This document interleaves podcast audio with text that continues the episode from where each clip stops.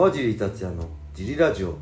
はい皆さんどうもです、えー今日も茨城県つくば市並木ショッピングセンターにある初めての人のための格闘技フィットネスジム、えーファイトボックスフィットネスからお送りしています、はい。ファイトボックスフィットネスでは茨城県つくば市周辺で格闘技で楽しく運動したい方を募集しています、はい体験もできるのでホームページからお問い合わせをお待ちしてます。よろしくお願いします。そしてファイトボックスフィットネスやクラッシャーのグッズも絶賛発売中です、はい。えー T シャツは全10種類以上それぞれドライ生地とコットンのものを用意しています、えーぜひねこのラジオの説明欄に載せてあるファイトボックスフィットネスのレイスショップを覗いてみて好みのものを見つけてみてください、えーそんなわけで小林さんよろしくお願いしますお願いしますえー今日もレター遡って何個か読みたいと思います、はいいつもレターありがとうございます。ありがとうございますえーまず最初のレターは、はいえーこれかな。去年の11月ですね。はい遅くなってすいません。えー、ジリラジオの70回目を聞きました。何だったっけかな。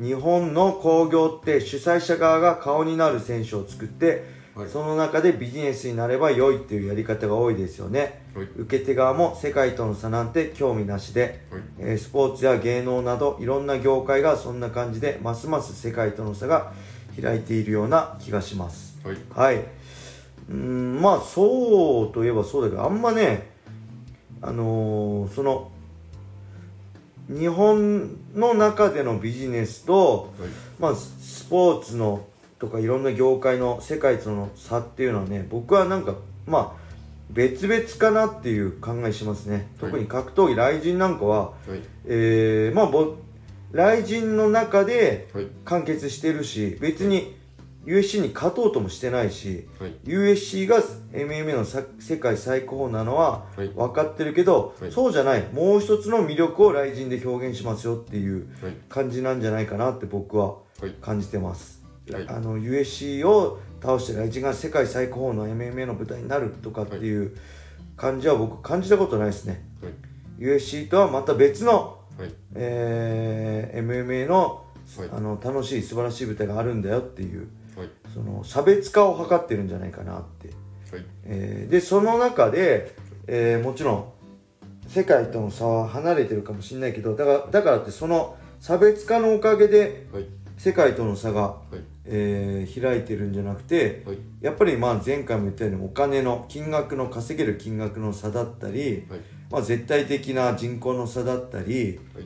えーまあ、土地の広さ、えー建物のねあの絶対的な土地の大きさの差だったりで、はい。い、ろんな理由が重なっての世界との差がだと思うんで、はい。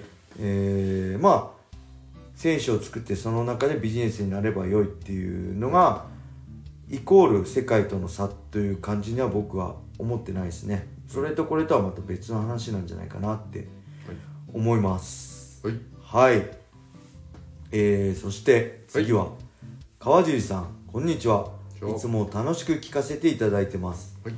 えー先日の放送で、はい。現状日本人は66キロのフェザー級で世界で勝つのは難しいとお話ししていたかと思います。はい。川尻さんがバリバリ活躍されていた頃は重量級は厳しかったですが70キロぐらいまでは世界を狙えていたかと思います。はい。昔と今この差で一番大きいと思われるのは何が要因だと思われますか、はい。減量やトレーニングの方法の進化。そもそも川尻さんのように世界のトップと対等に戦えた選手たちが飛び抜けて強かったのでしょうか、はい。才能のある若い子が格闘家を格闘技を目指さなくなったなどもあるのでしょうか？はい。はいこれはねはい。まあ難しい話っていうかはい。まあ簡単な話じゃないんですけどまあ普通に考えて、はい。まあ、ボクシング僕あんまボクシング詳しくないですけど昔ボクシング例えば昭和の頃とか昭和の僕が生まれる前とか、はい。まあ、重い階級でも日本の世界チャンピオンに出たりはい。してたと思うんですけど、やっぱりボクシングっていう競技が成熟して、はい。えー技術体系が深まれば深まるほど、はいあのやっぱりアジア系の選手、まあはい。パッキョみたいな別なちょっと規格外もいるけど、はい。アジアだって日本の選手は軽量級でしかはい。活躍できなくなってるんで、はい。まあ、それと同じことだと思います。やっぱり骨格的に、はい。あのー世界と戦って引きを取らないのが、はい。まあ、今 MMA でいうフライ級バンタム級だと思うんですよ。はい。で、えーそれが10年前は、はい。10年前15年前ですね、まだその MMA って競技は成熟してなくて、はい。えーまだ重い階級でも通用したけど、はい。それがこの15年間で成熟してで、はい。今後より成熟するとももっと軽い階級、はい。えーフライ級の下ミニマム級とかでしたっけ？52キロとかフライ級57キロでしかはい。通用しなくなるんじゃないかなと。ボクシングがね歴史深いしボクシングと同じようにね、はい。僕はなると思います。はいそしてあれですね。これまあ本当僕今の選手と昔の選手と比べたら、はい。まあ、技術的な進化も多いし、はい。あの練習環境そしてそのトレーニングの方法の進化などもあって、はい。絶対今の選手の方がね強いと思いますよ。ただこれは相対的に言って当時の15年前の、はい。まあ、ライト級のはい。世界のトップと日本の差より、はい。相対的には日本のトップと世界の差は開いてる。ただそれだけのことだと思います。まあそれだけのことがとても重要なんですけどだから別に今の選手よりあの僕らが戦ってた15年前の選手が強いよっていういうふうには一概に僕は言えないし思ってないですね、はい。今の選手の方が素晴らしい技術を持ってるし、はい。MMA ファイターとしてはい。もうもう15年前とは全然差があると思います。このはい総合的な力としては。はい。